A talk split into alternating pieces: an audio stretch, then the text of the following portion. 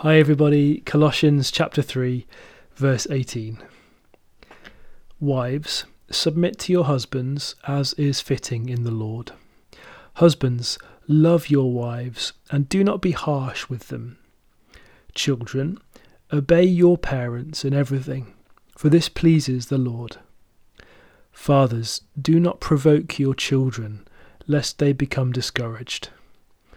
Bondservants, Obey in everything those who are your earthly masters, not by way of eye service as people pleasers, but with sincerity of heart, fearing the Lord. Whatever you do, work heartily as for the Lord, and not for men, knowing that from the Lord you will receive the inheritance as your reward.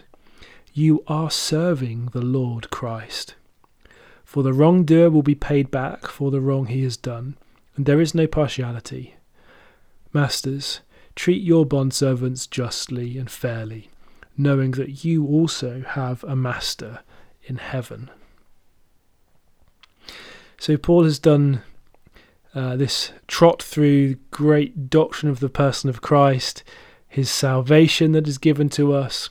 He's guarded us against the distractions and invasions of legalism and mystical religion, and he's shown us what life in Jesus is really like. And now, at the end of chapter 3 and just into chapter 4, he applies this all very practically in the household and in the context of work. This is very much the day to day nitty gritty of Christian living. And our contemporary ears twitch a little bit in this passage. Wives, submit to your husbands. Servants, obey your masters. And maybe if we were children, our ears would also twitch at children, obey your parents in everything. We cannot short circuit or ignore these commands, which are the Word of God. There is plenty we could say about what wives submitting to husbands means and does not mean um, that this is in the context of the husband loving his wife, which is again in parallel with Ephesians 5, um, where the husband is to love his wife as Christ loved the church, which is in a totally self giving way. Um, how this is not talking about all women submitting to all men, and so on. There's plenty we could say about how the Bible envisages raising children not growing them into miniature adults who are self governing, independent units that have to make their own decisions in life about Jesus and morals and whether to go to church and so on. The Bible sees them as part of the family, and it pleases the Lord when they're brought up to know and love Him in obedience to godly parents who don't discourage them. It's not a virtue to see children peel off and try their own thing for a bit as though it would better somehow for them to rebel and discover their faith for themselves later.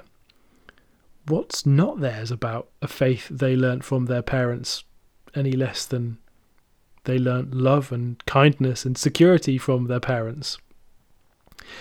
There's plenty we could say about how slavery in the Bible is not the same as the Atlantic slave trade of the 16th to the 19th century and it's not the slavery of the American South.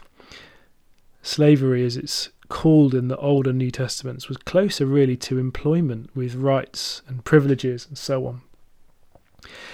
Anyway, we could carefully attenuate all of that to suit our contemporary attitudes and all of that.